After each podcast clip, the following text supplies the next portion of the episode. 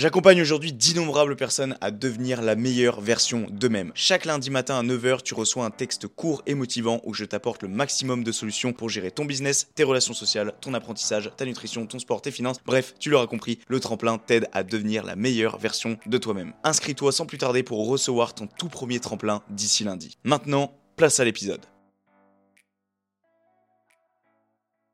Il a essayé de faire une Arnold Schwarzenegger. C'est fort quand même de ne pas en parler. J'avais refusé de me faire aider, d'aller voir un psy. Mon père est décédé, c'est pas le moment de m'emmerder. Il me met une tarte. Sérieux Je vois un appel sur mon téléphone et j'ose pas décrocher. Oui, mon bisounours, c'est vraiment une salope. J'étais un gros hater. Ah ouais C'est de la merde, c'est de la merde. J'ai déjà eu des commentaires de mecs qui me chient à la gueule. Regardez, vous taffez, vous gagnez 1500 euros par mois, moi je gagne 10 000 et je suis chez moi en train de me branler. Ça va faire en Je suis un vrai branleur. si je veux devenir un dur, il faut que je fasse un sport de dur. Pour moi, la vie, c'est devenu un jeu. Qu'est-ce qui s'est passé dans ta tête le jour où ton père il est parti C'est tout bon. hein. Let's go. Eh ben écoutez, bienvenue à tous sur ce nouvel épisode de podcast. Aujourd'hui, je suis honoré parce que j'ai notre très cher Quentin Randis avec nous. Alors, bah écoute, Quentin, pour celles et ceux qui ne connaissent pas, est-ce que tu pourrais te présenter rapidement? Ah, me présenter rapidement, c'est vrai que c'est toujours la question où je sais jamais quoi dire. C'est le, c'est compliqué en fait. Quand tu fais plein de trucs comme ça, dès que tu rentres dans la casquette d'entrepreneur, tu Mm. te dis, ok, comment je me présente? Au départ, j'étais coach. Après, j'ai monté une société de, de compléments alimentaires. Après, je fais du coaching en ligne. Bon, en gros, on va dire que je suis dans le fitness, que je suis coach et que, ouais, je pense que c'est co- coach, c'est plus simple. Ok. J'ai 33 ans, j'ai pas mal voyagé. Aujourd'hui, je suis en France. Dans deux semaines, je le serai plus. Important à Voilà. préciser pour la suite, vous comprendrez, je pense pourquoi.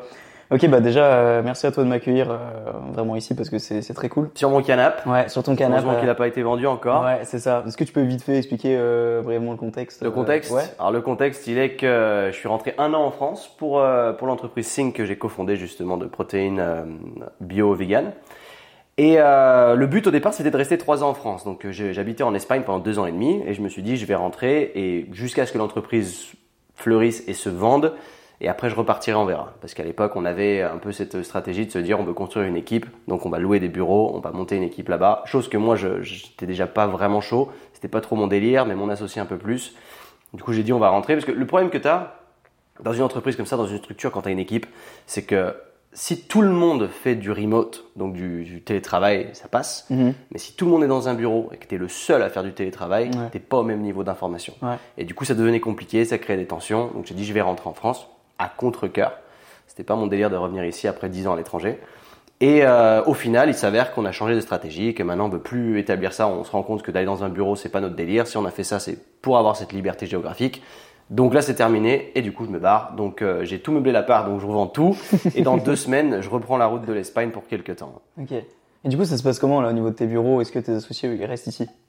Alors mon associé, il bosse déjà plus que de chez lui aujourd'hui, donc Ok. les bureaux on les rend à la fin du mois, euh, fin du mois ou mois dernier, je sais même pas. Donc, Ouais. je crois qu'on les rend à la fin octobre là.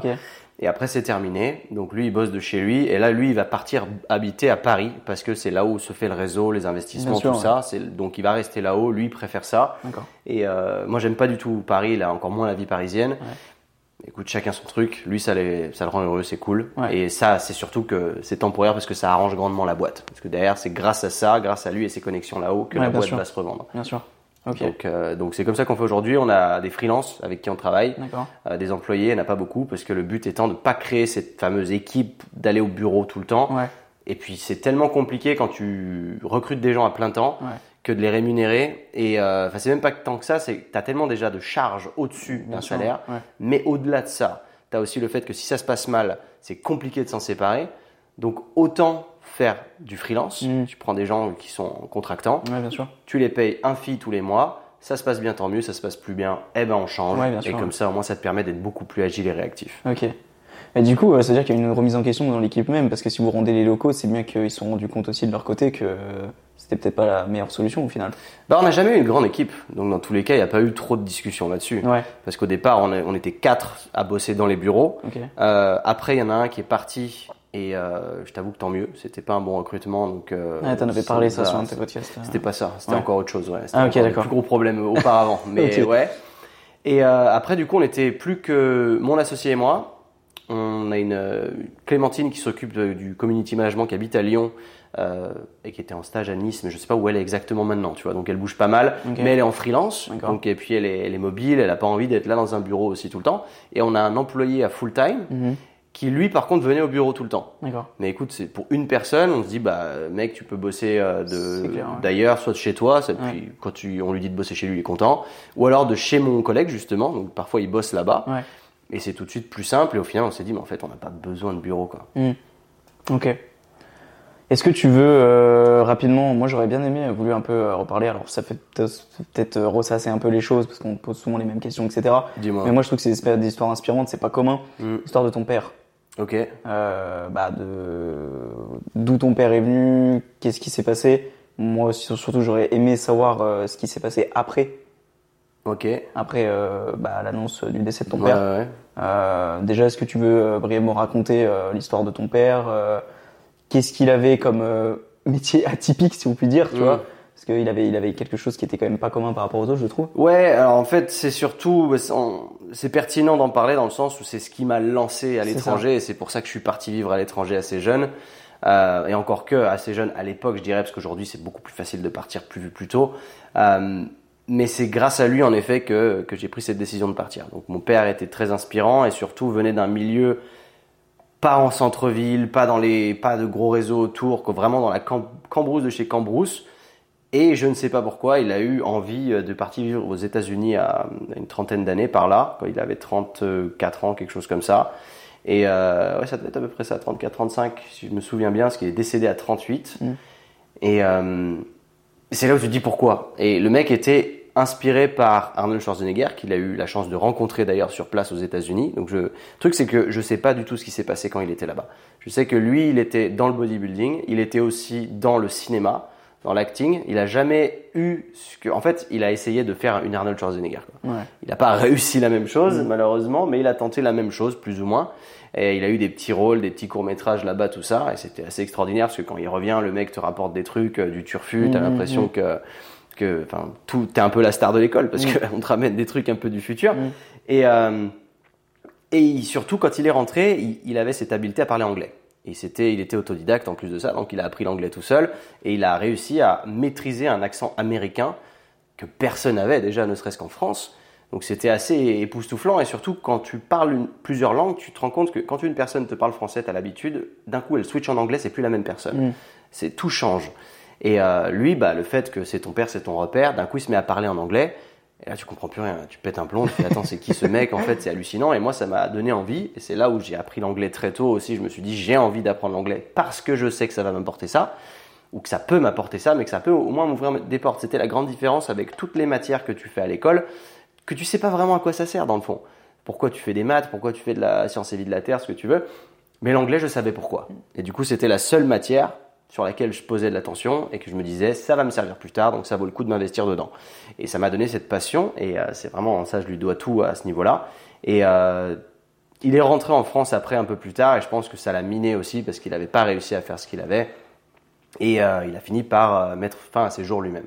Malheureusement, à 38 ans. Moi, j'avais que 13 ans, donc c'est là où bah, tu perds un peu tous tes repères. Mais j'avais, euh, malgré le fait qu'il faille que je me construise jusqu'à ma vie d'adulte, ce qui était le plus dur entre l'adolescence et le passage à la vie d'adulte, ça m'a au moins gardé cette euh, motivation et passion pour partir à l'étranger du fait que je commençais déjà à maîtriser l'anglais. Ok.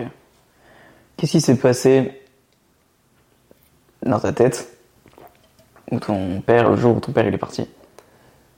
Bah, c'est compliqué à, exprimer parce qu'en plus, ce qui est marrant, c'est qu'un an plus tôt, avant que ça se passe, je me souviens que j'étais au collège, j'étais en, en sixième, quelque chose comme ça. Et j'en parlais avec mes potes, je disais putain, imagine, tu perds tes parents, euh, je crois que je me suicide en fait. Tout le monde disait ça, quoi, c'est- c'est invivable. Mm. Et un an plus tard, ça t'arrive. Et là, tu fais. Enfin, tu... En fait, tu sais pas. Ta vie, elle perd tout son sens, tu sais plus où t'habites, tu sais. Enfin, en tout cas, à 13 ans, moi, ça m'avait chamboulé parce que c'est l'âge où clairement tu rentres dans l'adolescence. Mm.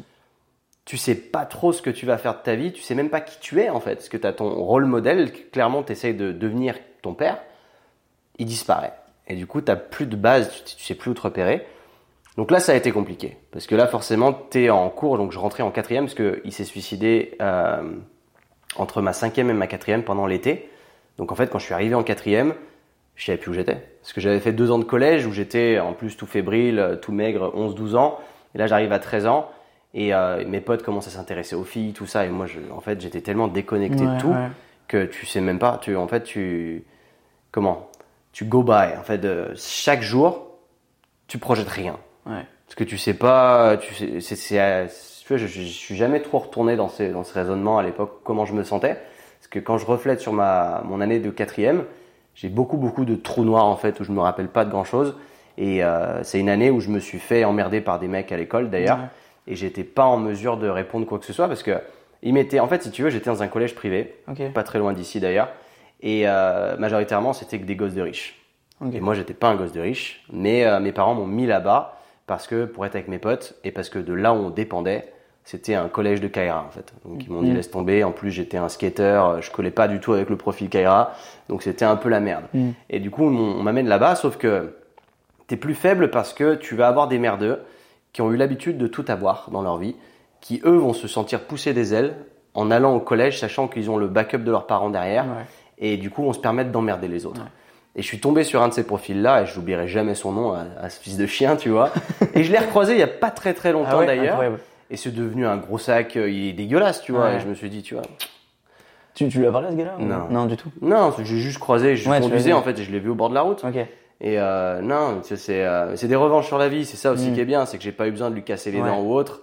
C'est que je vois ce qu'il est devenu, je Mm. vois ce que je suis devenu, et je me dis c'est ma meilleure vengeance. Ouais. J'ai pas besoin d'aller plus loin que ça. Grave. Et à l'époque, je pouvais même pas m'a- m'arrêter sur de la violence ou autre parce que quand mon père est décédé, j'ai eu une envie de violence folle. Mais derrière, je me suis tellement renfermé sur moi-même que pour moi, la violence n'était plus une option, était plus utile parce que c'était un effort. Alors que là, en fait, si tu veux, je me laissais emmerder et derrière, je m'en foutais en fait. Parce que j'ai. C'était tellement rien Par rapport à- mais par rapport à ce qui venait de m'arriver et que les gens dans ma classe ne savaient même pas en fait j'en parlais pas j'en Ah, parlais à personne et je voulais même pas c'était même pas que je voulais pas que ça se sache ou autre c'est que pour moi il y avait aucune pertinence à en parler et c'est vrai que de perdre un proche comme ça à cet âge-là ça chamboule beaucoup et euh, bah, j'étais une cible facile quoi T'es fort quand même, parce que ne pas en parler, enfin te faire, entre guillemets, victimiser, pense que 90% des gens, ils auraient dit, écoutez, euh, mon père est décédé, je crois que c'est pas le moment de m'emmerder, tu vois. Toi, en l'occurrence, t'as pas eu ce réflexe-là. C'est-à-dire que t'as vraiment eu ce truc de... Bah, Bah, je sais pas si c'est une force, tu vois, parce que j'avais l'impression que d'en parler, ça allait me faire paraître plus faible encore. Et euh, j'avais refusé de me faire aider, j'avais refusé d'aller voir un psy, j'avais refusé tout ça parce que pour moi, dans ma tête, à cet âge-là, c'était signification de faiblesse. Et je m'étais Mm. dit maintenant, j'ai plus de père, donc l'aîné c'est moi en fait. Et j'ai pas le choix que de, de tenir le coup, ce qui fait que je pleurais pas devant les gens, euh, je pleurais caché, je pleurais euh, dans mon lit le soir, mais euh, la journée en cours, euh, je faisais comme si de rien n'était. Mais j'étais effacé. J'avais pas de personnalité, je me cachais, je voulais pas que les gens me, me notifient, en fait, voient que je suis là. Le but c'était ouais, de laisser moi tranquille, quoi, Mm. de, de- de me cacher. Une fois, j'ai pas eu de bol, en fait, c'était ce mec-là, gosse de riche encore, comme je disais, il avait un. T'as quel âge toi? 22. 22, ouais. je sais même pas si tu vois ce que c'est qu'un lecteur euh, CD. euh, c'est- T'as pas connu les MP3, enfin toi t'as connu direct les, les iPods ou quoi, tu vois? Euh, non, oui, les, non, les petces MP3 euh, à Ouais, touche, ces trucs-là. Si, si. Ah bah c'était avant ça, c'était avant ça. Ah, avant ça, C'était un truc euh, grand comme ma main, euh, tu mettais un CD dedans. Ah ouais, d'accord. Donc euh, c'est énorme. ah, J'avais jamais vu ça. Et nous c'était c'était la, la mode de ça et c'était cher, genre enfin cher. Ça dépendait pour qui encore une Mm. fois. Mais euh, il avait, on était en cours de SVT le matin. Et il avait, on mettait tous nos, nos- il y avait un, un pendant pour, pour important pour mettre nos vestes. Mhm. On met tous nos vestes au-dessus. Et à la fin du cours, euh, je fais pas gaffe, je tire ma veste et il y avait la sienne dessus Ah merde. et avec le lecteur CD dedans. Le lecteur CD bah, tombe, euh, il se casse pas, hein, il est, euh, c'était assez solide ces trucs-là, mais il y a un bout de, de, de plexiglas dessus qui s'enlève. Et là, le mec pète un plomb. Et euh, juste après ça, on avait une heure d'études, et euh, donc tu fais rien en fait. Et il se met à côté de moi en plus, ce bâtard, exprès, et il commence à me menacer, en, parce que son truc il marchait. hein. Ouais. Il me dit j'espère que t'as de l'argent, euh, tu vas devoir me payer, machin. Et là je fais putain, et j'étais oh là là, j'étais Ouais. pas bien, tu sais déjà, bah, Tu avec ce qui vient de t'arriver, et puis t'as pas, t'as 13 ans, t'as pas d'argent. Mais grave, ouais. Si tu si t'as pas déjà cette fibre de te dire je vais essayer de faire de l'oseille, j'avais pas d'argent, j'avais rien, j'étais déjà en train de me faire des films. Alors peut-être qu'à Noël je vais avoir tant d'argent, mais du coup je pourrais peut-être le rembourser, tu vois. Mm, Enfin mm. c'était débile, mais vraiment victimisation plus plus. Ah c'est une période euh, noire de ma vie, hein. ça me fait bizarre de me replonger là-dedans d'ailleurs. Et on sort de cette année d'études, enfin de cette, cette heure d'études pardon. Et là il m'attrape à la sortie. Et il commence à me gueuler dessus, machin, et je dis, excuse-moi, machin. Et là, d'un coup, je vois pas venir, il me met une tarte Sérieux? Bah, une énorme tarte dans la gueule. Et là, en fait, je m'attends tellement pas à ça, je sais pas quoi faire. Ouais. Et là, je suis, je bouge pas. Et personne dit rien autour. Et là, je, ouais, j'étais, putain, je, je comprends pas ce qui se passe. Ouais. Le mec se barre. Et on avait un cours d'anglais, je crois, après. Et je crois que c'est le seul cours d'anglais où je me suis pas assis devant. Parce que d'habitude, bah, moi, l'anglais, c'était pas, j'étais passionné. Et vu que je maîtrisais, là, je, et je me sentais tellement mal que je me suis assis tout derrière et je chialais ma race Ah, tout au fond. Ah, c'était horrible. C'était une horreur. Et du coup, je camouflais ça pour que personne voit que je pleure. Ah, c'était une horreur. Oh. Et il a continué à Il a vu que du coup, j'étais une cible facile parce que je répondais pas. Donc il a continué. Il m'a, pas refrappé, Ouais. mais il continuait à me bisuter, quoi, si tu veux. Et c'était un, un petit fils de riche, en fait, tout simplement. hein. Je dirais pas son nom, mais. Ouais. Un autre gars, du coup, que celui que tu as cité tout à l'heure. euh, Non, ce même mec. Ah, c'est ce même mec, d'accord, C'est ce même mec que j'ai pu recroiser. D'ailleurs, je te disais l'année dernière en voiture, euh, je suis passé à côté, j'ai vu que c'était un, un gros tas de merde en fait. hein, mais euh, mais euh, bon, j'ai pas de haine maintenant. c'est- C'était des périodes de ta vie. T'as 13 ans, aujourd'hui j'en ai Bien sûr, 33, ça fait sûr. 20 ans quand même. Donc tu vois, cette année, ça c'est la 20e année où mon père est décédé d'ailleurs. Et, euh, et c'est vrai que bah, la première année, elle est extrêmement compliquée. Mm. Tu sors de ça, et je sais, en vrai, je sais pas, j'arrive pas à expliquer la transition qu'il y a eu. Et je pense que ce qui m'a réellement donné vie, c'est c'est ce fameux départ à l'étranger. Le premier départ. Alors au départ, il y a eu une petite transition quand j'avais 15 piges. Ma mère me propose de faire de la colonie de vacances. Au début, je suis pas trop chaud. Et euh, il y a une anecdote sympathique là-dessus parce que tu sais, je pousse toujours les gens au voyage, de partir à l'étranger Mm. parce que ça, moi, ça m'a transformé la vie, ma vie et je suis, je suis la preuve vivante que vraiment tu peux changer du tout au tout grâce à ça. Parce qu'il se passe une introspection tellement forte quand tu es à l'étranger que tu changes dans le bon sens du terme, que tu le veuilles ou non. Et c'est ça, c'est assez époustouflant. Pas quand tu es en vacances, mais quand tu vas pour vivre avec les locaux. Et ce qui s'est passé, donc à 15 ans, ma mère me dit Est-ce que tu veux faire une colonie de vacances? Je fais Bah, je suis pas très chaud. Me dit Remplis quand même, ça peut être sympa, ça te fera du bien. C'est trois, trois semaines de vacances pendant l'été. Et t'es un peu, t'es pas vraiment comme en vacances parce que c'est, c'est un truc itinérant si jamais tu arrives à avoir l'étranger. Parce que Mm. moi, le but c'était même pas de partir à l'étranger, fallait même pas m'en parler. hein. C'était, je vais vivre toute ma vie en France. euh, J'avais pas du tout, ça m'avait renfermé, tu vois, par Ouais, rapport à ce que mon père m'avait. euh, Au début, j'avais cette ouverture Ouais. et je l'ai perdue après derrière. Et euh, au début, tu as le droit à 5 choix. Je mets 4 choix en France, des trucs de merde en plus. Cinquième choix, voyage itinérant au Portugal. Je, pouf, de toute façon, j'aurai jamais le dernier choix. Ouais, je te laisse deviner. Mm. Vu que j'ai vu que j'ai pas été assidu, parce que toutes les années, si tu es assidu, ils te mettent tes meilleurs choix. Et vu que j'y suis, j'étais allé une fois quand j'avais 8 ans et que j'avais une sale expérience, euh, bah, j'ai eu le dernier choix. Mais c'est la meilleure chose qui a pu m'arriver de toute ma vie, je crois. Enfin, en tout cas, c'est le petit déclenchement, tu vois, à 15 ans. Si j'avais eu un truc en France, ma vie aurait été différente, je pense. Ouais. Ça, c'est fou. Je pense que la personne qui m'a donné ce choix ne se rend pas compte de ce qu'elle a fait ce jour-là. Et euh, du coup, bah, ça me permet de partir trois semaines en voyage itinérant au Portugal, sous tente, avec, euh, tu rencontres des potes, tu es tout le temps en contact des locaux, et tu as l'impression de vivre, de démarrer une nouvelle vie. Mm. Et je peux te dire qu'après ces trois semaines, je rentre en France, je m'effondre de pleurs devant ma mère, et je dis c'était les meilleures vacances de toute ma vie. Incroyable. Et euh, à partir de là, je me suis dit, je partirai tous les, enfin, tout le temps à l'étranger. Du coup, l'année d'après, je suis parti en, j'étais en Espagne, et l'année d'après, je suis parti à Malte et en Sicile, et après, j'avais 18 ans, donc je peux plus partir. Donc, j'ai eu ces trois années déjà extraordinaires. Et c'est là où vraiment je me suis dit, putain, il faut, faut partir parce que c'est un truc de fou. Et à partir du moment où je pars à 22 ans, bah, ça a complètement chamboulé ma vie, mais c'est grâce à ces expériences en, en colonie de vacances que j'ai pu, euh, j'ai pu faire ça. Ok. D'accord, j'avais pas vu les choses comme ça. Et du coup, pour euh, bah, justement ton fameux voyage à 22 ans à. New York, est-ce que tu peux raconter rapidement euh, ce qui s'est passé et même ta petite embûche avec euh, ton pote de la douane? Exact. Ça, euh, alors, ce qui s'est passé, donc, en remettant dans le contexte, j'ai changé. Bah, ça, c'est un, un truc que je remets souvent dans la tronche de- du système scolaire français, c'est qu'on demande trop tôt ce que tu veux faire plus tard. Mm.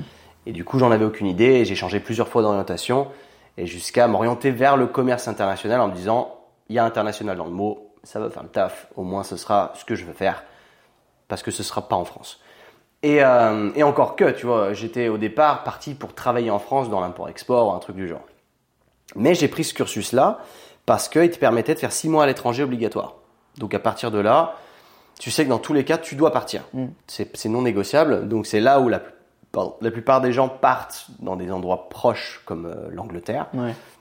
Même la Suisse, c'était considéré comme l'étranger. Donc c'était bon, pas trop foulé quand ici j'habite à 100 km de la Suisse. clair, ouais. Euh, et c'est là où je me dis, c'est le moment. faut partir aux États-Unis maintenant, euh, ou je ne sais pas, mais on va voir. Et j'ai commencé à shortlister les, les villes. J'avais eu potentiellement un stage, parce que j'avais commencé à envoyer des messages un peu de droite à gauche. euh, je m'intéressais beaucoup à la Floride, pour le climat déjà. Mm. Parce que la Californie me faisait peur, parce que c'était très loin, c'était de l'autre côté, c'était très étendu, très vaste. Et je me suis dit, je pense qu'il faut que je fasse une expérience avant ailleurs Ouais, ouais. que d'aller là-bas. Donc moi, je regardais beaucoup Miami.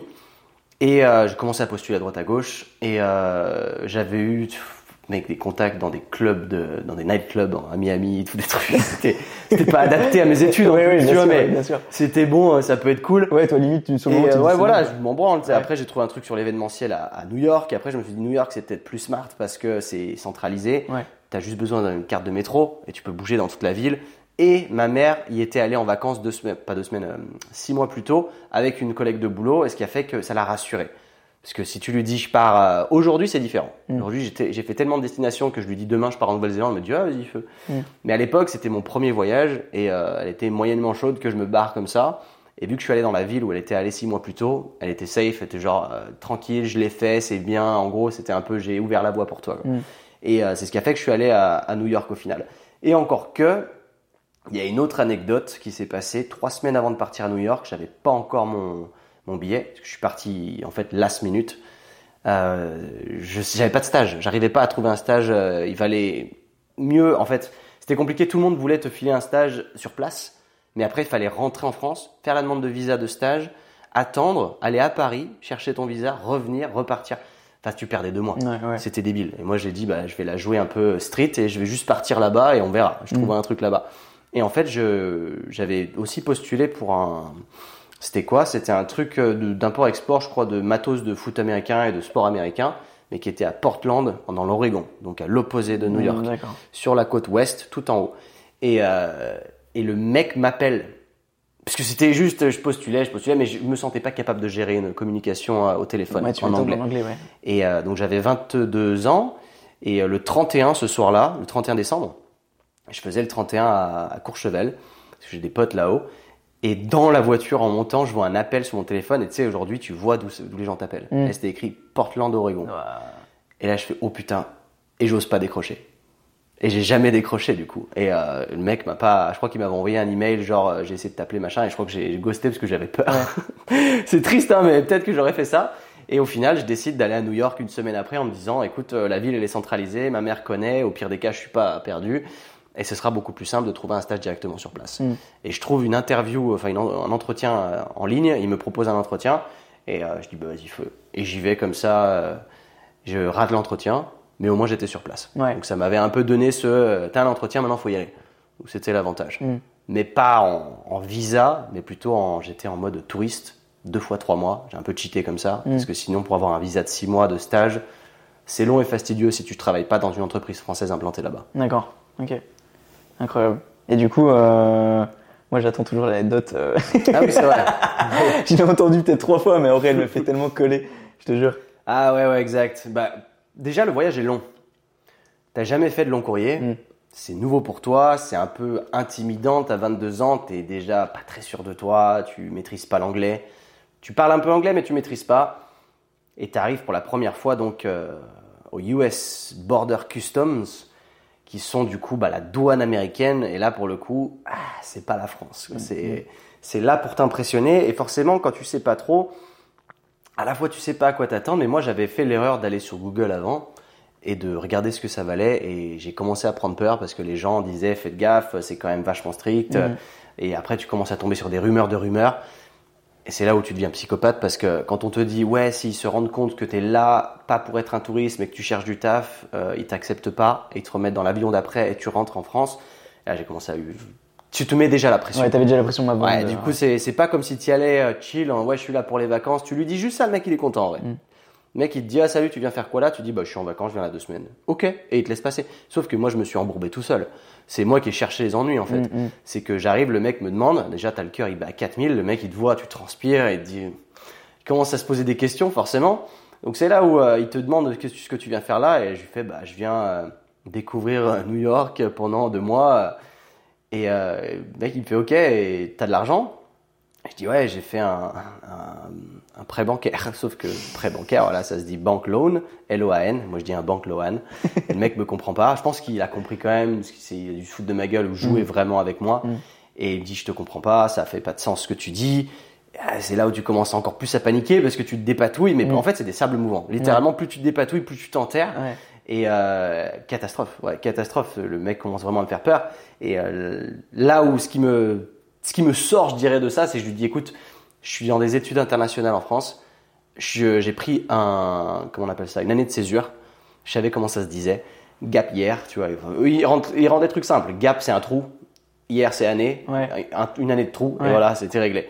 Et euh, je viens là pour apprendre l'anglais. Là, il me fait OK, c'est bon. Et là, il me met une date sur mon passeport. Et il met, tu, tu vois bien cette date? Si à cette date-là, t'es pas parti, je viens te chercher. Ah, forcément, tu chies dans ton froc encore une fois. Et là, tu passes tes douanes et tu fais bon, première expérience. Ouais. euh, bingo. Nickel, Pas exceptionnel, mais euh, it is what it is. On est aux États-Unis, c'est parti. C'est ça. Ouais, et du coup, euh, ouais, ça démarre comme ça. C'est hyper traumatisant parce que c'est c'est ça, c'est ça aussi quand je parle euh, de partir vivre à l'étranger. Il faut réussir à passer ces deux trois premiers jours. Mm. C'est les pires. Quand tu arrives, généralement, c'est les pires. Sauf si tu vas dans une destination paradisiaque où il y a des, des palmiers, il fait beau, machin. Ça change tout. Parce que là, tu arrives au mois de janvier à New York, il fait très très froid. Mm. Euh, le ciel, il est pas bleu. Euh, il y a de la neige. Ouais, il y avait de la neige partout, exact.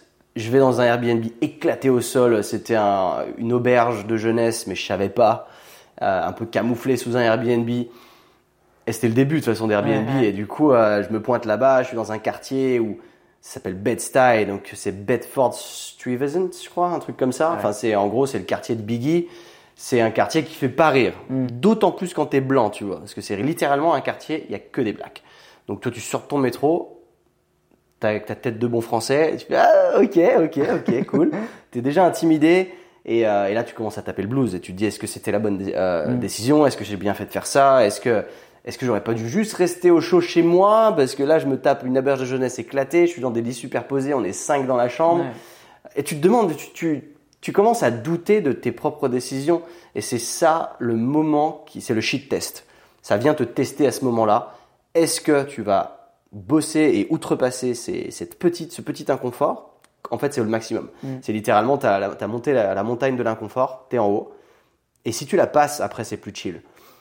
Bah là, tu es là en haut et tu sais pas. Et tu sais pas que c'est le sommet de l'inconfort. T'en sais rien, tu vois. Mm. Tu penses que ça va être, euh, ça peut devenir encore plus dur. Et du coup, ça déjà, ça t'impressionne, ça te met une première barrière. Et c'est là où tu te dis, est-ce que je vais pas rentrer? Et c'est vraiment la- la- la- ce qui s'est passé dans ma tête à ce moment-là. Je me suis vraiment questionné de si j'allais pas rentrer chez moi.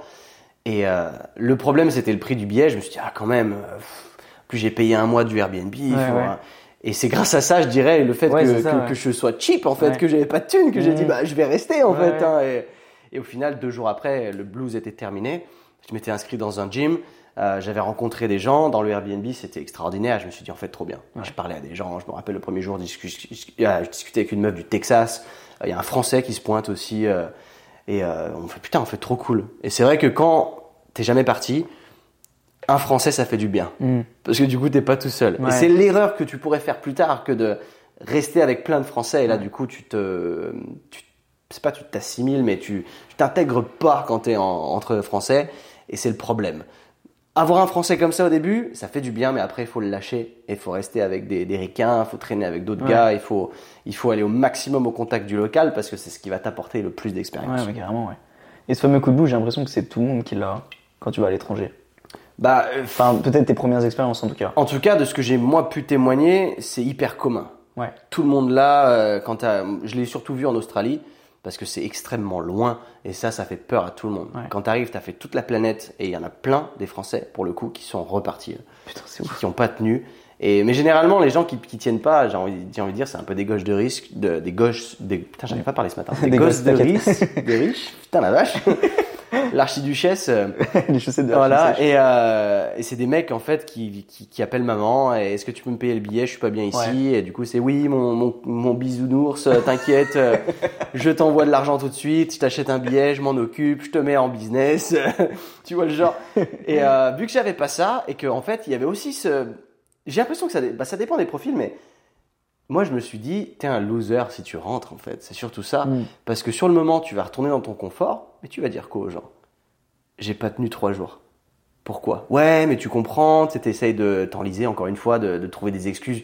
Ouais, j'aimais pas trop, tu sais, la barrière de la- l'anglais. Puis tes potes qui sont contents de te revoir, ouais, t'as raison, gros, t'as bien fait, machin. Mais en fait, un mec qui vraiment pense à toi plutôt qu'à c'est cool que mon pote soit revenu, c'est en fait, t'es vraiment une salope. Ouais. T'aurais pu bouger le cul un peu plus et tenir parce que ça t'aurait, ça aurait pu t'apporter. Mm. En tout cas, un mec qui est parti en, am- en- en amont et qui a déjà expérimenté ça, j'espère que c'est ce qu'il te dirait. En Ouais. tout cas, c'est moi, c'est ce que je dirais. Moi, je suis très cru dans mes propos et euh, les gens comme ça qui, qui, qui me trouvent, qui essayent de de m'en- de m'enrouler, euh, genre euh, Ouais. j'avais une bonne raison de. Moi, je pense pas. Mm. Moi, je pense que, ouais. que t'es- t'as merdé et que, et que tu pourras t'en prendre qu'à toi-même. Mm. C'est aussi ça le truc derrière, c'est que se trouver des excuses, et que ce soit dans tous les domaines de la vie, ça ne sert qu'à toi, en fait. Mm. Ça, ne, ça ne dessert que toi, pardon. C'est ça. Ça sert aux autres dans le sens où tu vas réussir à. Ton ego va se sentir un peu mieux, mais ça te dessert sur tous les niveaux. Ah, parce que ça va te faire te rendre. Enfin, te. Comment on appelle ça?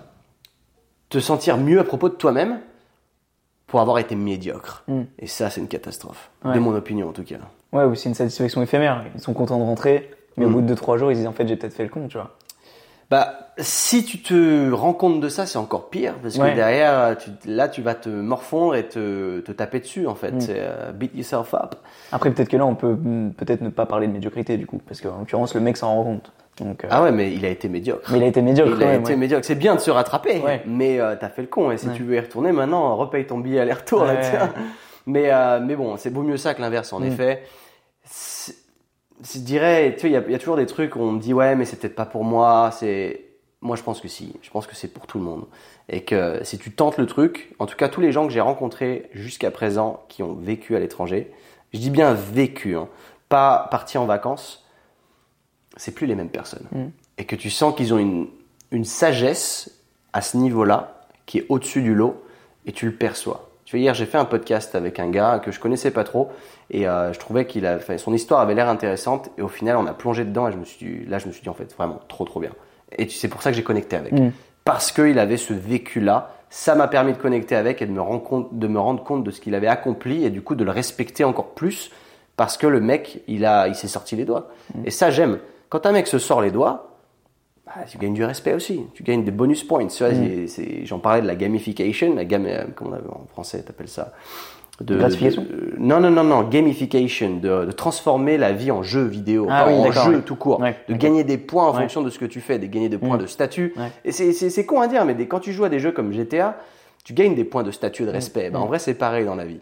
Tu as les points comme ça, l'expérience, quand tu vas au gym, tu deviens plus musclé, tu es plus fort, tu gagnes des points de force, de dextérité, d'agilité, de mobilité, ce que tu veux. Et dans la vie de tous les jours, en fonction des actions que tu fais, bah, tu gagnes des points d'inconfort, tu gagnes des points de respect, de statut, ce que tu veux, encore une fois. Eh, c'est un jeu. Pour moi, la vie, c'est de- c'est devenu un jeu. Tu vois, quand tu as plus d'argent, tu as plus de statut, du coup, tu es plus respecté, par exemple, par la jante féminine ou autre. Mm, mm. C'est un exemple, encore une Mm, fois. hein. Je peux me faire dire ce, qu'on, que ce que j'ai pas dit, mais euh, je trouve que c'est génial. Et que de voir la vie comme ça, ça te pousse à aller toujours plus loin. Parce que si tu le fais pas, tu te dis, j'ai des points à gagner, en fait. J'ai des points à manquer que Mm. j'ai merdé, tu Ouais, vois. Et, ouais. et ce- de faire cet amalgame avec les gens qui, qui jouent aux jeux vidéo, et euh, je trouve que c'est une force de jouer, d'avoir en tout cas joué aux jeux vidéo, de jouer, je sais pas si c'est une force, moi je joue toujours un peu, Mm. mais le fait de faire XP un personnage, pour moi ça fait toute la différence, Ouais. parce que si tu arrives à relater, à t'apparenter avec ce personnage et te dire pourquoi je ferais pas la même chose, bah let's go quoi. Ouais, C'est ça qui est cool. Parce que quand tu regardes Dragon Ball Z et que tu vois les mecs en train de s'entraîner H24, bah t'as envie de faire pareil. c'est clair. Donc c'est ça où tu, tu te dis bah je vais gagner des niveaux, des trucs parce que moi ce que je trouve exceptionnel dans Dragon Ball Z, c'est leur détecteur de puissance là. Quand ils voient un mec, ah lui il a une force de euh, 6000. Et euh, c'est trop bien ça. Parce que du coup c'est ce, que j'aimerais voir. J'aimerais bien Ouais. qu'on ait une barre, une jauge au-dessus de la tête. Parce que si ces aspects-là de la vie étaient visibles, je peux te garantir que les gens seraient plus déter qu'ils le sont aujourd'hui. Ouais. Et là, ils se rendent pas compte. Mm. Si, si, ton, si on, si t'avais une jauge de santé, par exemple, et que quand tu te laisses aller, tu deviens obèse, machin, et ta jauge de santé, tu vois qu'elle se casse la gueule. Tu vois que tes niveaux de cardio sont bas, ton, tout est bas en fait. Et là, t'es pas bien parce que tu lèves la tête et tu vois toutes les jauges. T'as un Sims en fait. Ouais, mais c'est ça, les mecs. Moi, je, je trouve, ce serait exceptionnel. Ouais, ça. Aujourd'hui, on l'a à moindre échelle avec les Apple Watch, ce genre de Mm. trucs, ça te donne un peu des stats, mais c'est pas aux yeux de tout le monde. Mm. Et je pense que ça, ça fait la différence parce qu'on aura beau dire ce que les autres pensent, je m'en fous. Réellement, je suis convaincu que c'est faux. qu'aujourd'hui on fait ce qu'on fait aussi pour la validation des gens et on, a besoin des autres. Je disais que la, com- la comparaison c'est le voleur de, la joie, hein, le voleur du bonheur peut-être, mais c'est pas vraiment vrai en fait parce que sans les autres, tu sais pas où te situer. Et vaut mieux se dire, je préfère être le plus faible des forts que le plus fort des faibles. Parce que ça, enfin, ça dépend des gens encore une fois. C'est toujours pareil. Tu peux être très content dans ton petit village d'être le meilleur de- des faibles, mais aujourd'hui, l'avantage d'avoir accès à tout le monde, certes, ça peut faire du mal quand tu tombes sur des multimillionnaires et tu te dis putain, en fait, je suis vraiment une merde à côté. Mm. Mais tu peux t'en servir à bon escient dans le sens où tu, tu vas, si tu arrives à, à relater, à, à t'apparenter à pas mal de ces profils qui, sont, qui, qui font mieux que toi et que ça te serve de drive pour continuer à monter, là c'est intéressant. Pas de se comparer dans le sens où je veux être meilleur que lui, tu peux le faire si ça te motive. Il y en a, il y en a d'autres que ça va déprimer, au contraire.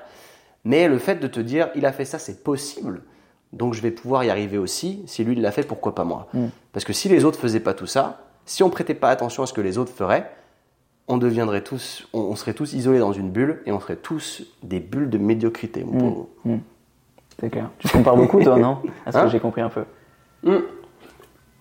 J'évolue dans un milieu qui est un peu particulier, dans le sens où quand tu es un peu actif sur les réseaux sociaux, c'est source de frustration aussi. Parce que tu te dis, je crée autant de contenu, de que, enfin, je crée autant de contenu que lui, Ouais. mais lui, il a 100, 200, 300 000 abonnés de plus que moi. Et tu te dis, putain, c'est pas juste. Alors oui, mais il y a, quelque- il y a peut-être un facteur chance, mais aussi, quelque part, c'est c'est un driver aussi. Parce que tu te dis, il continue à, à charbonne. Ouais. Moi, si je, je me laisse submerger par ça et que je lâche l'affaire, mais je suis qu'une merde. Mm. Donc autant continuer à charbonner aussi, parce que peut-être qu'il a eu de la chance, mais il a aussi fait quelque chose qui a marché et que moi j'ai pas fait. Ouais. Donc quelque part, il mérite son succès. Peu importe la personne, tu as des gens qui ont été propulsés par des, par des gens hyper connus, bah, tant mieux pour toi, tu vois, ça t'est tombé dessus, tant mieux. Mm. Mais après, tu peux te dire aussi, bah, je vais utiliser ça, peut-être réseauter avec des gens plus connus que moi, essayer de collaborer avec des gens, et peut-être que ça va me, me faire monter et me donner derrière plus de business, plus de statut, plus de ce que tu veux, peu importe que- quel est ton moteur aujourd'hui. Et, euh, et, et ouais, et c'est pour ça que la comparaison, en effet, elle peut faire mal, mais c'est toute une question d'angle. Tu prends l'angle différemment, ah mais en fait la comparaison elle est saine, tu vois, Mm. parce que ça va te driver. Et là, ben bien sûr, si tu te frustres sur des gens, c'est pour ça qu'il y a les haineux aussi, les fameux haters qui vont te cracher dessus derrière un clavier. J'en ai plein. Et euh, enfin, Ça fout la mort. ça. à mon échelle, j'en ai pas tant que ça, parce qu'évidemment, un mec qui a un million d'abonnés il doit se faire déchirer toute la journée, Ouais, il regarde ouais. même plus. Parce que si tu, le problème, il est que quand tu es créateur de contenu, tu fais ça par passion, et personne t'oblige à le faire. Mm. C'est du contenu gratuit. Et quand un mec vient te chier dessus sur un contenu qui est gratuit, tu prends ça à cœur. Et tu te dis, putain, ça fait chier quand même, parce que j'ai j'ai donné, j'ai donné de moi-même, j'ai essayé d'être. C'est un peu mon sang et mes sueurs que je donne, tu vois. Mhm. Et on- qu'on vienne te chier dessus ouvertement, ça fait mal. Et c'est généralement des gens qui créent rien en retour, Ah bah, qui sont comme ça. C'est souvent comme Et ça. euh, c'est pour ça qu'il faut vraiment éviter de, de hater sur les gens parce que ça ne t'apportera rien, si ce n'est que de te faire sentir mieux à propos de toi-même. Mm. Mais du coup, tu te complais dans une certaine médiocrité en faisant ça. Plutôt que de te dire, ah, c'est quand même pas mal ce qu'il fait, même si j'aime pas, je vais faire moi mon bout de chemin avec quelque chose qui me motive peut-être plus et qui me, qui me permet de m'épanouir. Mais euh, ce qu'il fait, l'intention est bonne. Moi, je regarde toujours l'intention C'est exactement ça. plus l'intention est bonne, même si c'est de la merde ce qu'il fait, l'intention elle est bonne, il a Mm. envie d'aider, tu vois. Mm. Pas de souci. Et euh, moi j'ai été, j'étais un gros hater avant. Ah ouais? Ah putain, moi je pas, pas à ce point, à mon Ah, avis, pas, j'allais- poser la question, mais. pas au point que tu penses à mon avis, mais j'ai j'ai beaucoup ragé sur des gens Sérieux, putain. bah, euh, de, de frustration en fait, de me dire, lui il fait du contenu de merde, mais il est grave connu. Pourquoi? Mais avec ton compte actuel? Ouais, bien sûr. Mais genre il y a longtemps Ouais, il y a longtemps. Bah, Aujourd'hui, bah. Après, on est toujours un peu comme ça. Je veux dire, ce serait facile de dire, ouais, t'inquiète, je suis plus comme ça, c'était il y a longtemps. Ouais, ouais, ouais. T'as toujours, t'es- Oui, ce truc au fond de toi. genre. Voilà, des fois, tu as des frustrations qui arrivent, mais l'avantage, c'est de faire de travail, du travail sur toi-même, Mm. c'est que tu deviens moins sensible à tout ça. Tu deviens moins sensible, sensible à la critique et tu deviens moins critiquant Mm. des autres aussi. Et tu tolères davantage, tu respectes davantage, je dirais. Et des fois, ça vient un peu te frotter, tu as envie d'ouvrir ta gueule et tu te dis, ah, c'est bon. c'est- bon, je laisse tomber pour cette Ouais, fois. voilà, c'est rien, et c'est ça. Après, tu peux aussi cruiser sur le drama. hein. Il y en a plein qui, qui, qui cruisent avec ça et qui, qui ont tourné sur la critique des autres pour s'élever. Malheureusement, le, le français, moi, enfin, c'est même pas le français, c'est l'être humain aime ça, aime le drama, Mm. ce qui fait que toutes les chaînes de drama ont pris de l'exposition, de l'exposition. Tous les, les gens les, euh, les Marvel, ces Mm. gens-là, ils ont, ils ont une bonne intention derrière. Jean Onge, j'aime bien ce qu'il fait, mais il a quand même bien cruisé sur du, Ah du bah drame. sûr, et je pense qu'il en est conscient, il le sait, il Ah s'en bat les couilles. Et je pense que c'était une certaine frustration de sa part aussi à lui, qu'il avait eu des problèmes de santé, et de se dire, putain, euh, voilà, je, je fais, je peux faire aussi bien que si ce n'est mieux. Et tant mieux, parce qu'il s'en est servi comme moteur. Donc ça, c'est cool. Mais derrière, évidemment, chacun fait ce qu'il veut. Tu vois, t'as des mecs, même le Raptor, ces gars-là, ils ont tout compris, tu vois, ils cruisent là-dessus. C'est bien, c'est juste pas ce que j'ai envie de faire. Ouais. Mais, euh, mais je respecte, encore Ouais. une fois. Tu vois, aujourd'hui, je suis plus dans cet esprit de critique du genre, ouais, c'est vraiment de la merde. C'est, moi, je vais dire ça si ça, ça peut, comment, faire du mal aux gens. Si le, ce que tu proposes, le pro- par exemple, si tu, tu, tu prônes un, un- programme fitness qui est vraiment éclaté au sol, qui peut faire plus de mal aux gens qu'autre chose, là, ça va me saouler. Ouais. Parce que là, par, par contre, il y a un problème. Ouais, ouais, bien sûr. Mais si ton programme il est éclaté, mais que les gens ils le font, c'est pas extraordinaire, mais ils sont heureux de faire un peu de sport, eh, tant mieux. Alors que ça auparavant, ça me frustrait. Je Mm. disais ah, c'est de la merde, c'est de la merde. Mais je me suis rendu compte que plus t'es négatif comme ça, plus tu vas dans le c'est de la merde, Ouais, moins ça t'aide en fait. Mm, mm. Donc ça sert à rien. ouais, ouais, carrément. Dans le fond, si tu, tu veux te, te développer toi, il faut te focaliser sur toi. Ça. Les autres, c'est bien, c'est des benchmarks. Tu les vois un peu droite à gauche, tu te dis, ok, c'est cool, tant mieux. L'intention, elle est bonne. J'adhère pas à ce qu'il fait, mais l'intention, elle est bonne, c'est cool. Tant que tu me chies pas dessus derrière, parce que j'en connais des hypocrites comme ça, qui du coup, ouais, je suis plus trop copain avec, mais euh, sinon, je m'en fous. En vérité, c'est, euh, il vaut mieux euh, se concentrer sur soi, regarder ce qui se fait autour, parce que bah, il faut pas être un Illuminati tout seul dans ton coin, parce qu'il y a de faibles chances que tu arrives à tomber sur le produit qui marche sans regarder ce qui fait autour, sans, sans regarder ce qui se fait dans ce monde. Mais moi, ouais, c'est c'est ça quoi. Tu sais que tu me fais me remettre un peu en question sur certaines choses, notamment la- le fait de. Bah, moi, personnellement, tu vois, les réseaux sociaux, j'y vais pas du tout. Ouais. C'est paradoxal parce que je publie quotidiennement. Mais j'y vais pas du tout. Genre, je, je scrolle pas sur les réseaux. Ok. Genre, les soirs, quand je mange, vaguement, tu vois. Ouais. Mais. C'est pas c'est pas mal hein. Mais en vrai, c'est un truc que j'ai arrêté de faire parce qu'avant, euh, il y a deux ans, je suis sorti d'une grosse dépression. Et en gros, si tu veux, euh, durant cette dépression, le premier, la, première- le premier truc que je faisais quand je me levais à 15h, c'est je prends le tel et je scroll. Ouais. Et je scroll, et je like, et je scroll. Et toi, ta vie dans tout ça, tu fais quoi en fait? T'es là, Mhm. t'es dans ton lit, tu fais rien de ta vie, tu vois. Ouais. Genre, tu likes les, les gens, mais tu fais rien de ta vie de ton côté. Bien sûr. Et en fait, j'ai compris un truc après, c'est que ouais, il faut être acteur de ta vie, c'est-à-dire tu fais euh, de ton côté, à toi, et, euh, et de temps en temps, ouais, comme tu l'as dit, regarde à droite à gauche, mais sois acteur de ta vie en premier lieu. Bah, c'est surtout de se dire euh, deviens créateur au lieu d'être consommateur. Ouais. Parce que les mecs qui ne créent rien, c'est généralement les plus frustrés et les plus haters. En fait, Mm. c'est eux. Les, les haters, c'est les plus gros consommateurs de contenu. C'est ceux qui vont toute la journée scroller. Mm. Et ça, pour le coup, évidemment, le scroll, quand on scroll, il faut avoir un certain but derrière. C'est pas pour rien qu'aujourd'hui, les vidéos virales, c'est des vidéos qui n'apportent rien. Et que, du coup, on soit scotché là-dessus parce que ça apporte une certaine satisfaction de dopamine. Mais dans le fond, il faudrait réussir à réduire tout ça et devenir plus créateur et acteur, comme tu le dis. Ouais. Parce qu'une fois que tu prends en main ta, ta vie, tu crées, bah, tu as moins besoin de consommer ce qui se Ouais, fait. c'est ça. Et puis je trouve que quand t'es acteur, t'es beaucoup moins sensible à la critique. Bon, des fois, je me fais allumer, hein, ça m'arrive. Hein. Ouais. À ma toute petite échelle, j'ai déjà eu des commentaires de mecs qui me chient à la gueule. Et des fois, ça m'arrivait d'y voir. Et en fait, bah déjà bloqué, signalé parce que j'ai pas envie de toi sur mon compte, tu vois, déjà, premièrement. Et surtout, en fait, je me dis, ah, j'ai tellement passé une bonne journée aujourd'hui. Je suis tellement content de ce que j'ai fait. Mec, allume-moi comme t'as envie. J'en ai juste strictement rien à faire. Moi, je suis content de ce que j'ai fait dans ma journée, tu vois. Mhm. J'ai produit ça, j'ai fait ça, j'ai, tu vois. Donc, ouais, pour moi, les gens qui sont derrière et qui critiquent comme ça, pour moi, c'est, t'as que ça à faire, en fait. Tu vois. C'est bah, c'est horrible, surtout, c'est au-delà de ça, certes, qu'ils ont que ça à faire, et que, mais c'est moi, ça me fait de la peine maintenant. Non, mais c'est ça. Je me dis que c'est leur vie doit être vraiment. Et je pense que c'est comme ça qu'il faut réagir au lieu de prendre la mouche tout de suite et Mm. s'exciter. C'est toujours être dans la réflexion avant la réaction, et ça, c'est le plus dur. C'est moi, été très, je suis très impulsif et spontané. Et quand ça me casse les couilles, parfois, je peux monter très vite. Et du coup, j'essaie de travailler là-dessus pour être plus dans un système de réflexion et me dire, putain, j'ai, j'espère. Il y, a- il y a un youtubeur comme ça que je suis qui, en parle très bien, qui est comme ça d'ailleurs, qui est très spontané et que maintenant, sous ses commentaires YouTube haineux, il met un commentaire, il fait tellement de mal sans être agressif. C'est, euh, en gros, je vais te traduire directement de l'anglais. Il lui dit, euh, ta vie a vraiment l'air, euh, t'as l'air de rencontrer des problèmes dans ta vie personnelle. J'espère que ça va aller. Courage en gros. euh, Ça fait encore plus mal. c'est horrible. Ah ouais, ouais, ouais, mais c'est génial. C'est horrible parce que le mec va, soit il va péter encore plus une pile, mais du coup s'acharner tout seul, soit il va enlever son commentaire et va dire je suis qu'une merde. Et peut-être que potentiellement il va se remettre en Je question. pense et vraiment qu'il y en a beaucoup des gens comme ça. J'en sais rien. Je pense C'est difficile à dire, hein, mais j'espère que ça peut en illuminer certains Oui, et oui, qui oui. se disent putain c'est vrai que j'ai J'ai dit une merde, peut-être un, peu fait- j'ai peut-être un peu fait de la merde. Mais la- ce qu'il faut bien se dire c'est que les gens vont toujours projeter leurs insécurités sur toi. Toujours. Dans tout ce que tu vas faire, dès qu'il y a une critique, c'est une insécurité qu'ils ont eux et qu'ils vont projeter sur toi. Mm. Parce qu'ils veulent pas que tu t'élèves au-dessus d'eux. Le problème il est là. Les gens vont être contents pour ton succès jusqu'à ce que tu sois plus successful que eux. Tant qu'ils sont au-dessous de toi, ouais, je suis content pour toi. Mais dès que tu me dépasses, ah, c'est plus pareil. Je vais Mm. commencer à te chier dessus pour justifier pourquoi je suis pas au-dessus de toi. Ouais, Et ça, c'est un gros problème. ouais, carrément, carrément. Et euh, j'ai j'ai perdu le fil de ce que je voulais dire là-dessus. Euh, mais d'être. euh, non, Le fait, le fait qu'il soit au-dessus de toi et que du coup il te non, critique. non, c'était pas ça. C'était, euh, c'était. Je voulais revenir sur un point d'avant. C'était pas le fait d'être colérique. Il y, a, bah, il y avait ça, de se dire, je suis dans l'impulsion, mais du coup, maintenant, il faut que je sois dans la réflexion. Mais je t'ai donné l'exemple du youtubeur qui disait ça. Et c'est vrai que de toujours prendre un step back quand tu prends un commentaire négatif, te, te dire, OK, je vais souffler un peu. Ouais. Ah, c'est ça que je voulais dire. Je sais, j'ai retrouvé. J'ai retrouvé.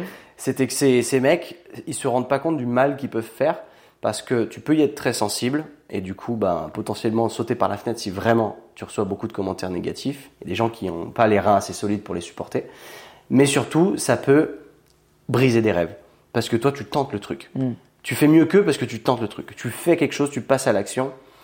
Et le fait que ces mecs-là vont venir te chier dessus et te mettre des bâtons dans les roues, tu vas peut-être douter de toi et te dire ouais peut-être qu'ils ont, ils ont raison, je devrais peut-être arrêter de faire ça. Et euh, du coup t'arrêtes de t'arrêtes un truc que tu avais déjà démarré, que tu t'es mis dans l'inconfort et qui aurait pu t'apporter quelque chose d'énorme, même si tu n'aurais jamais été super successful avec, ou peut-être que tu aurais pu l'être. Ces mecs-là t'ont coupé l'herbe sous le pied, euh, alors que ces mecs-là ne sont personne pour toi. Mm. Et tu as laissé en fait des gens, des complets étrangers, avoir un impact aussi fort sur toi. Donc c'est là où tu te dis putain en fait euh, j'ai peut-être merdé. Mm. Parce que quand la critique elle vient de proches, là tu te remets un peu plus en question. Ouais, je pense Parce qu'un proche qui est généralement ils vont essayer de te sugarcoater, de- d'être gentil. Si là ils te disent écoute t'es vraiment en train de faire de la merde, ça peut t'énerver un peu mais il faut à la fois que tu remettes le truc en question et que tu te dises est-ce qu'ils ont vraiment raison? Ou est-ce que c'est important ce qu'ils me disent? Parce que c'est important quand même que bah, tes proches pensent du bien de toi? Puisqu'admettons, tu lances un OnlyFans, évidemment tu te fais chier dessus par toute ta famille mais ça te rapporte 10 000 euros par mois Mm. quel est le plus important pour toi? Parce que ça peut être, ok, c'est vrai que mon éthique, l'honneur de ma famille, peut-être que voilà, c'est pas ouf qu'ils me voient en train de me branler sur OnlyFans. mais à côté de ça, bah regardez, vous taffez, vous gagnez 1500 euros par mois, moi je gagne 10 000 Ouais. et je suis chez moi en train de me branler quoi. Ouais. Donc quelque part, je suis, je suis un vrai branleur. c'est vraiment hein, pour le coup. Donc à voir. Moi je connais des gens qui font, euh, qui, qui font de l'OnlyFans hein, et euh, je pense qu'ils en ont rien à foutre de ce que Ah, les parents. Et peut-être que les parents diront aussi derrière, bah tu sais quoi, bah les couilles, hein, fais de la thune. Ouais. Il y a peut-être ça aussi derrière. Mais, euh, mais, mais tout ça pour dire, c'est important de prendre en considération tes proches, Mhm. Mais ça veut pas dire que tu dois les laisser dicter ta décision derrière. Ouais. Parce que quand j'ai voulu créer un business, il y a personne qui soutenait. Surtout en France, on a peur de l'échec. ouais. Et eux ont eu peur de l'échec, donc ils vont le projeter sur toi. Et du coup, ils vont te dire, ah, t'es sûr, tu vas prendre des risques, machin, il y a des chances que ça foire. Ah, mais j'ai pas besoin de ça maintenant. Ouais. Donc là, à la limite, tu laisses ça de côté. Et c'est pour ça que c'est important de bien s'entourer avec des gens qui sont moteurs Mm. dans, les, dans les décisions que tu vas prendre au jour le jour, dans le business ou autre, ou dans, ta- dans ton épanouissement, qui soient centrés avec ce genre de trucs. Ouais. Et genre type ta mère ou, ou par exemple ton frère t'ont soutenu dans tes démarches? Bah, potentiellement, dans ta famille, ils vont pas être, euh, ils vont pas te soutenir parce qu'ils vont pas te comprendre. Donc moi, mes frères, enfin, ils ont soutenu le truc. Ils Ouais. savaient pas trop. Été plus jeune que moi de toute façon. Ma mère a évidemment euh, montré qu'elle était inquiète, que c'était quand même euh, risqué. Mais j'ai su lui prouver derrière que ça allait le faire dans le sens où je suis parti vivre dans plusieurs pays, donc elle m'a fait confiance. Elle a vu que je me démerdais bien partout, que j'ai jamais été à l'appeler, j'ai besoin d'argent. Ouais. Parce que tu fais ça, ok. Là, tu as un peu pété la confiance et ok, en fait, il s'en sort pas très bien. Mm. Donc, vu que j'ai jamais eu besoin d'argent, bah, j'ai montré que je m'en sortais à l'étranger tout seul et que j'avais pas besoin d'aide. Donc, si jamais je décide de créer un business, elle va me montrer ses inquiétudes, mais derrière, euh, me laisse faire. Et Ouais. aujourd'hui, maintenant, elle me fait confiance parce qu'évidemment, tout ce que j'ai montré avec le temps, c'est que maintenant, je pense que peu importe ce que je lui dirais, elle douterait plus tellement. Ouais. Ok. J'aimerais juste revenir sur un point. Mm. Parce que ça me paraît important, parce que je pense que tu es l'une des seules personnes qui l'a exposé euh, publiquement. C'est euh, le fait d'être colérique. Ouais. Ça m'intéresse beaucoup parce que moi je suis beaucoup victime de ça en fait. Ok. Je pète très souvent des câbles. Mm. Tu sais, euh, on a l'air très sympa comme ça à première vue, mais euh, il y a un côté sombre, tu vois. Ouais. Et ce côté sombre, toi, quand t'en as parlé dans tes podcasts, c'est pour ça que je voulais venir sur ça euh, vraiment parce que je vais pas te demander de donner des exemples, mais ça vient d'où? Est-ce que c'est inné? Est-ce que tu avais l'air de faire comprendre que, euh, que c'était un peu en lien avec ton père, peut-être, ou avec ton passif? Hum, Mais je sais pas. Enfin, Ça peut être génétique, hein. T'as des gens qui vont péter des câbles plus, c'est ce qu'on appelle le sang chaud. ouais, c'est ça. Euh, mon père était comme ça, mon frère est comme ça, et moi je suis comme ça. Mais je vais pas me dire, mon père était obèse, mon frère est obèse, donc je dois être obèse. Ouais. C'est ça le truc. Oui, oui. C'est que je pense qu'il y a moyen de s'en sortir. T'as des prédispositions à être colérique, ok. Maintenant, qu'est-ce que tu peux faire pour améliorer ça? Et l'amélioration, elle est déjà de, à chaque fois que tu, y a un élément déclencheur, c'est de notifier cet élément déclencheur et de l'identifier. Et de te dire, du coup, je sais qu'à chaque fois qu'il y a ce genre de choses qui arrivent, ça me déclenche. C'est ton trigger, en fait. Ouais. Et à chaque fois qu'il y a ça, maintenant, au lieu de, de tout de suite réagir, je vais déjà notifier en premier qu'il y a ça et que ça me trigger. Maintenant, je l'ai notifié, donc j'ai pris un pas de recul. Donc, je peux mieux estimer la situation, l'étudier, et à la place de réagir, euh, je peux réfléchir. Et déjà, rien que ça, ça fait la différence. Et il y a des fois où tu sais, tu as le sang qui vraiment monte, tu as envie de péter une pile. Et c'est le plus dur parce que là, tu deviens incontrôlable Ouais, ouais. et ça devient compliqué. Tu sens que t'es- tu boues et tu as envie d'exploser. Et généralement, quand tu exploses, c'est après que tu te dis qu'est-ce que j'ai fait? C'est exactement ça.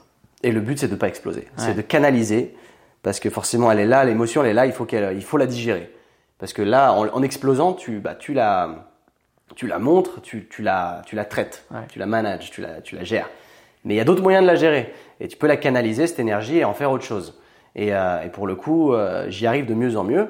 Je pète plus trop des câbles comme je faisais avant. Et c'est vrai qu'il y a eu des fois où je pétais des gros câbles, des fois avec mon ex, et elle me disait putain, tu me fais peur quand même. Et là, c'est là où, quand elle me disait ça, je me disais, ah ouais, là c'est chaud. Tu prenais du recul. ouais. Là, c'est chaud. Parce que si elle pense que je lui fais peur, évidemment, j'ai jamais levé la main sur elle ou quoi, mais c'était juste ma réaction qui Ouais. était de.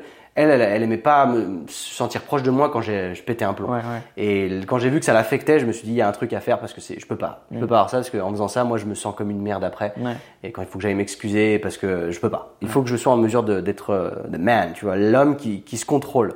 Parce qu'un me- un mec, il doit être supposé, enfin, il doit être en mesure de se contrôler, peu importe la situation. Et euh, j'estime que quand tu pètes un plomb et que tu te contrôles pas, bah, tu, t'es qu'une- en fait, je, vais résumer, là, t'es qu'une merde. Mais en fait, c'est pas ça. Mm. C'est que surtout, bah, t'arrives pas à te contrôler, donc quelque part, t'es, t'es, t'es pas aligné avec toi-même. Il y a un problème, il y a un truc à gérer. Tu dois être en mesure de te contrôler.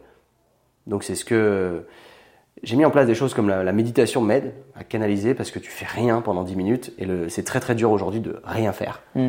Aujourd'hui, tu, tu fais rien, c'est ah putain, je prends le téléphone, machin. Il faut savoir ne rien faire et ça c'est dur. Et euh, trouver une activité qui te permet d'être posé et toujours dès que tu as un problème, ne plus réagir mais réfléchir. Et à chaque fois, je te dis, c'est cette identification de trigger. Tu identifies la détente, ce qui, te, ce qui te fait péter un plomb. Et une fois que tu l'as identifié, ça devient plus simple. Parce que tu sais ce que c'est à peu près qui t'énerve. Et plein de fois, je me suis rattrapé sur des trucs, tu sens que ça t'énerve, et là, je me mets à rigoler, tu fais Ah putain, j'ai failli péter un plomb. Parce que je sais que ça, ça me trigger.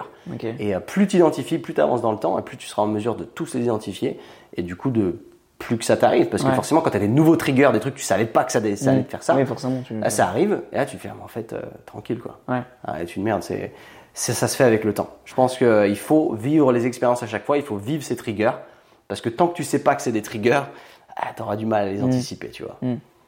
Putain, bah, je suis pas encore à ce point-là, moi. Bah, sûr quoi, que- tu me dis, t'as 22 ans Ouais. C'est normal, j'ai 33, à 22 ans, j'étais hyper impulsif et je pétais des câbles pour rien. Ouais. Là, là, aujourd'hui, j'ai pu me canaliser et travailler dessus avec les années. Je pense que c'est ce qu'on appelle la sagesse aussi. Ouais. C'est de se dire, avec le temps, on a accumulé tellement d'expériences qu'on peut les traiter différemment. Tu traites l'information de, pas de la même manière, tu regardes un nouvel angle et euh, et t'es plus dans. C'est un peu le. Comment on appelle ça En gros, le- l'excitation de la jeunesse, quoi. Tu sais, t'es, t'es jeune, t'es fougueux, c'est Ouais, ça. ouais. Et du coup, tu fais n'importe quoi. Ouais. Bah, et quand tu vieillis, tu deviens sage. Et je m'en rends vraiment compte. Que dès que j'ai passé 30 ans, j'ai eu un niveau de sagesse. Et je pense qu'à 40 ans, ce sera encore pareil.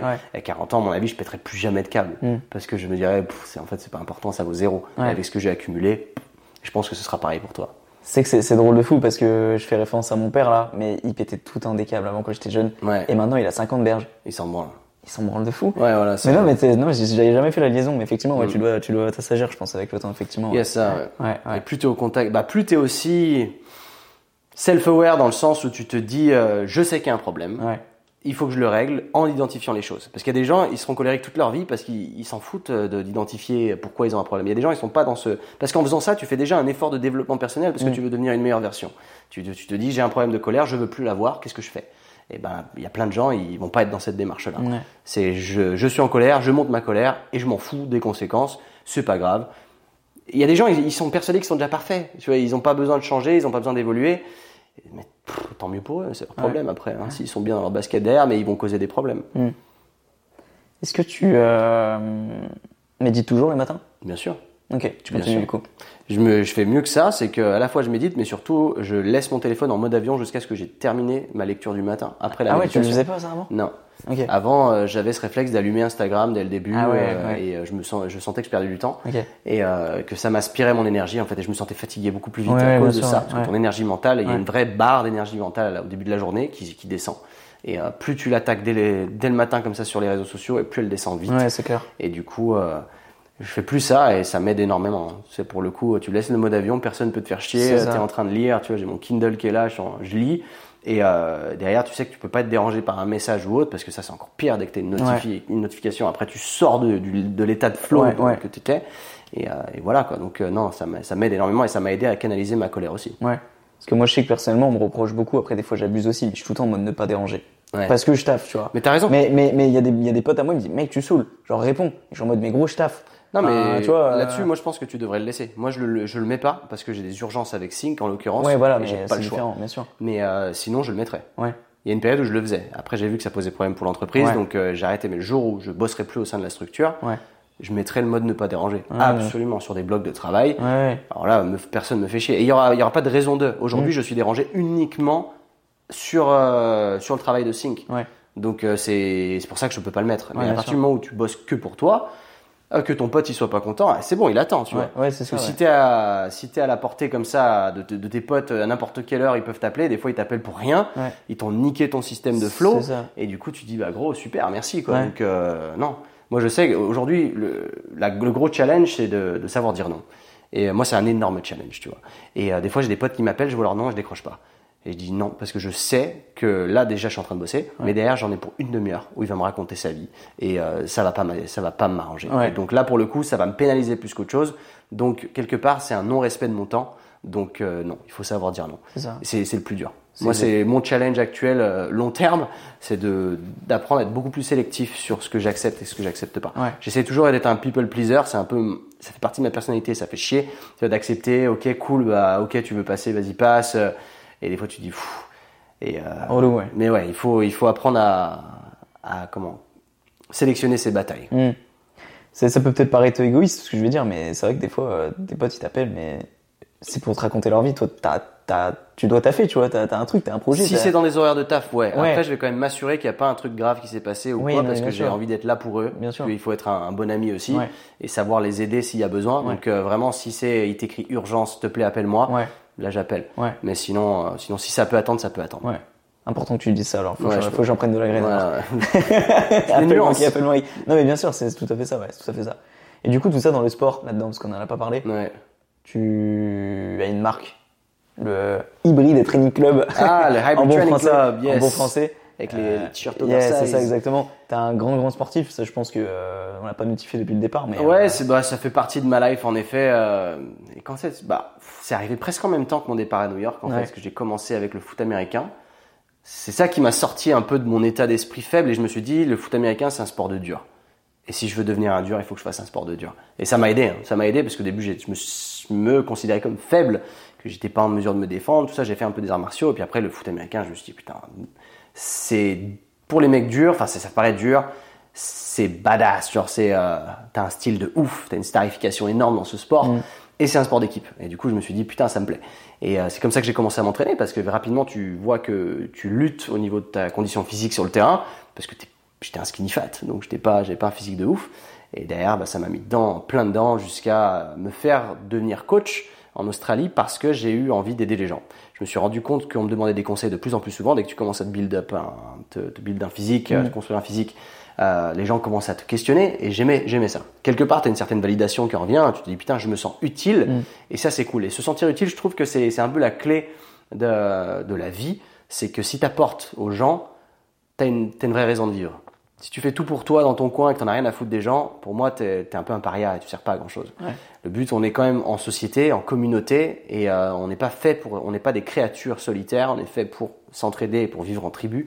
Et euh, c'est ce que j'ai eu envie de créer derrière avec le Hybrid Training Club, où je me suis dit, je vais euh, créer un système d'entraînement hybride, un, club d'entraînement. En fait, tout simplement, hein, traduit littéralement, c'est le club d'entraînement pour les hybrides. Euh, et euh, le but, c'était de rallier cette communauté que tu retrouves dans les universités américaines, avec bah, l'équipe de foot américain, les fraternités américaines, et, et je voulais qu'il y ait ça à mon échelle en ligne, pouvoir réunir des gens qui n'ont pas spécialement le, le cercle social dont ils auraient rêvé là où ils habitent, mais de le trouver au sein du club en ligne et de pouvoir s'entraîner et se dépasser en même temps. Parce que le- l'entraînement, pour moi, c'est la fondation de ce qui va te permettre de décupler ta confiance en soi. Et euh, parce que tu vas t'entraîner, construire un physique, tu vas être discipliné et assidu, ça va te permettre de, de développer cette résilience long terme dans tous les domaines de ta vie. Donc pour moi, c'est vraiment la fondation. Et quand tu crées ça, moi, je le vois, les résultats des gens. Tu vois, ce matin, avant que tu viennes, j'étais en train de traiter les, les testimoniaux que j'ai j'ai tournés quand j'étais dans le sud avec des clients. Et euh, je vois que j'ai transformé leur vie au-delà de l'aspect physique. Et là, je me dis, là, je me sens utile. Là, c'est cool. Là, c'est ce que j'ai envie de faire. C'est trop bien parce que je t'ai entendu dire sur le précédent podcast et c'est là que je permets de faire un lien. Moi, je sais que mon kiff plus tard, ça serait d'aider les gens aussi bien sur le plan physique que mental. Ouais. Et du coup, c'est avec toi, ça reprend quand même beaucoup ce point, ce point-là. Ah, c'est ça, c'est Ouais. du mindset avec, Ouais. euh, avec l'entraînement, bien sûr. Bien sûr, les deux font. L'un ne va pas sans l'autre pour moi. Juste s'entraîner, si t'as pas le mindset qui suit derrière la discipline et le, ce, ce fameux développement de, de la gratification non instantanée mais long terme, Mm. qui va t'aider plus tard, bah en fait tu t'entraîneras pas longtemps. Un mec qui arrive à s'entraîner long terme, généralement je connecte toujours avec des gens musclés. Tu vois, c'est euh, c'est toujours plus facile. Tu vois, l'autre jour, j'étais euh, chercher une, euh, j'allais prendre l'avion et j'allais au parking et t'as une navette qui t'emmène et je discute jamais avec les gens là-bas. Et là, il y avait un mec musclé. Et du coup, la discute s'est fait instantanée. Ouais, c'est ouais. genre, ah, tu liftes, ah, toi aussi. Ouais. Ah, cool, tu fais quoi, machin. Et c'est devenu un pote comme ça. Mm. Et il y a une connexion qui se fait parce que tu sais, euh, bah, j'en parlais d'ailleurs dans, dans le réel que j'ai posté hier ou avant-hier, ou je sais plus quand, où je disais, euh, c'était une citation, pas une citation, mais une, une partie de l'histoire de- d'un mec qui s'appelle Bedros Koulian, où il disait, lui, il value tellement, il valorise tellement les mecs qui s'entraînent qu'il les juge tout de suite, euh, enfin, qu'il juge tout de suite les gens qui rentrent dans la pièce s'ils s'entraînent ou pas. Ouais. Et surtout quand ils sont là pour le démarcher, devenir des partenaires potentiels. Si le mec s'entraîne, il va le respecter tout de suite beaucoup plus parce qu'il sait qu'au-delà d'un physique, il y a une discipline et une résilience Ouais. long terme. Chose qui est dure à trouver aujourd'hui. Mm. Et les gens qui ne s'entraînent pas ne se rendent pas compte de ça. Ils vont dire c'est de la di- discrimination, mais peut-être, mec. Mais au moins, même si tu, tu as cette discipline, bah, tu l'as clairement pas assez pour t'entraîner, quoi. Mm, mm. Parce que si tu savais ce qui est bon pour toi et dans ta vie de tous les jours et dans ta santé, tu t'entraînerais. Mm. Pour moi, c'est un non négociable. C'est aussi pour ça que je suis un peu exécrable euh, avec les gens qui s'entraînent pas volontairement et qui prennent pas soin de leur santé, parce que je me dis, vous êtes en train de vous irrespecter, en fait. Vous ne vous respectez pas et c'est triste. Et moi, je veux mieux pour vous. Parce que bah, c'est mon âme de coach un peu, un peu qui sort là-dessus et qui dit moi je veux je, je peux faire mieux pour vous et je veux que vous, vous, deveniez mieux en fait je suis là pour vous aider et le fait que toi tu n'acceptes pas mon aide ça m'énerve tu vois parce que je, je veux le meilleur pour toi Ouais. mais toi tu es en train de me chier dessus parce que je sors pas le week-end ou quoi Mm. ce genre de truc et c'est- Ouais. c'est un peu la frustration aussi de me dire putain mais, euh, mais c'est le jeu Ouais. tu peux pas tu peux aider les gens qui veulent être aidés quoi, Mm, tout mm. Crossfit, du coup, tu fais aujourd'hui? C'est Principalement. principe alors c'est autour du crossfit quand même pas mal. C'est du cross training. J'aime pas employer le mot crossfit parce que c'est une marque avec Ouais, un format ouais, très particulier. et euh, c'est du c'est du cross training. En fait hybride ça veut dire bâtard. Ça veut dire mix de plein de trucs. Cross training c'est pareil. Cross et croisement. Ouais. donc c'est typiquement ça que je fais. Le but c'est de devenir un humain 2.0 Ouais. de développer toutes les capacités. Ça va être bon en endurance bon en sprint. Euh, tu vois mélanger en gros euh, un truc hyper endurant euh, qu'est-ce qui est hyper endurant comme animal j'en sais rien mais avec un guépard si Ouais, tu veux ouais. et d'avoir ce, ce mix un peu de tout, d'être bon partout. Avec un pas que de dire, euh, ouais peut-être, pas de, ouais pas de dire, je suis juste très bon en sprint, mais je suis une brêle partout ailleurs. Ouais. Je veux savoir sauter, nager, grimper Mm. au corps, tout faire, tout ça, marcher sur les mains, euh, faire des muscle-up, tout ça, être bien dans mon corps parce que je le maîtrise. Mm. Et du coup, euh, ça te permet d'avoir une meilleure vie derrière aussi. Parce que tu profites vachement plus. Tu vois, quand euh, là, je suis en bas dans mon, dans mon garage au moins 2, j'habite au quatrième, quand je monte les six étages à pied, je suis pas fatigué. Ouais. J'arrive en haut, c'est à peine tranquille. Ouais. J'ai fait un peu de calories en plus, j'ai gagné des points. Donc on en revient à la gamification, tu vois, et je me sens bien. Je me sens bien pour moi-même. Mais si t'as pas envie de faire ça, t'as pas envie de faire ça. Mais le tout, c'est que tu te sentes bien et que tu te frustres pas parce que tu es pas bien et que tu chies sur les autres qui font mieux que toi pour ça. C'est surtout pour ça que je veux changer les gens, pour les rendre bien. Et ils sont tellement bien qu'ils sont heureux pour tout le monde Mm. parce qu'ils se sentent bien eux-mêmes. Ouais. Parce que quand tu critiques tout le monde, c'est qu'il y a un mal-être. Mm. Et si, si tout le monde était bien dans sa peau, il n'y aurait pas de mal-être. Commence par t'entraîner et le, le mal-être, il sortira tout seul. C'est ça. Est-ce que tu veux surveiller l'heure peut-être? Je sais pas. Parce que Il est, il est 13h. Il est 13h, ouais. Ça commence à, ouais. on va, on va boucler alors. On va boucler. Euh, dommage, il y avait un sujet que je voulais Et interpréter. C'était juste sur les relations amoureuses, mais ça risque de prendre peut-être un peu. euh, Ça dépend sur quoi tu me taquines, mais euh, si t'es si t'as un truc concis, ça peut le faire, mais euh, c'est vrai qu'après j'ai beaucoup de taf. Comment on tournait ça? Sans être trop général. Est-ce que pour toi, l'amour, que ça soit pour tout le monde, Ouais. il s'estompe? C'est que ça reste quand même très général, mais. euh, Non, mais c'est euh, c'est une bonne question dans le sens où à la fois je suis pas la meilleure personne pour en parler, Non, mais je dis ça parce que je mais surtout je pense que c'est possible qu'il il soit éternel et, et inconditionnel si tu sais comment entretenir ta relation. Parce que le problème majeur qu'il y a dans les relations aujourd'hui, qui est, elle s'estompe et c'est la flamme s'éteint, parce que les gens prennent la relation pour acquis beaucoup trop vite et ne travaillent plus pour la relation et pensent que le travail il se fait avant la relation. Une fois que tu as la relation, tu as fini le jeu, mais c'est l'inverse. C'est que quand tu commences la relation, le jeu il commence maintenant et que jusqu'à ce que la relation se termine, le jeu il continue. Et ce sera toujours une ongoing journey jusqu'au bout. Et si tu fais ça bien et que vous êtes un bon match et que ça pourra durer à vita aeternam, mais il faudra prendre conscience qu'il faut entretenir cette relation du début à la fin. Sans quoi, si tu es un peu trop, tu te laisses aller, ta femme te respectera plus. Ça, c'est dur à, dur à dire. Elle va finir par te tromper parce qu'elle voudra se barrer et son amour pour toi va se barrer. C'est con, hein. On- C'est pour ça qu'il faut pas dire ouais, c'est les meufs, elles sont toutes comme ça, machin. C'est si elle t'a fait ça, c'est parce que t'étais comme ça. La remise en question d'abord. C'est pas de se dire je vais chier sur mon partenaire parce qu'elle m'a trompé ou autre. Je vais surtout me dire pourquoi, qu'est-ce qui a amené à ce comportement-là alors que je pensais qu'on était bien ensemble. Comme ça que je vois le truc en tout cas. Ok. Bah écoute, moi ça me va comme réponse. Ok, cool. Bon écoute, merci Quentin encore une fois de m'avoir accueilli. plaisir. Ça fait vraiment plaisir dans, dans ton appart qui va bientôt se rendre du coup. Et puis euh, bah écoutez, nous on se dit à la prochaine pour un solo. Puce. Ciao tout le monde.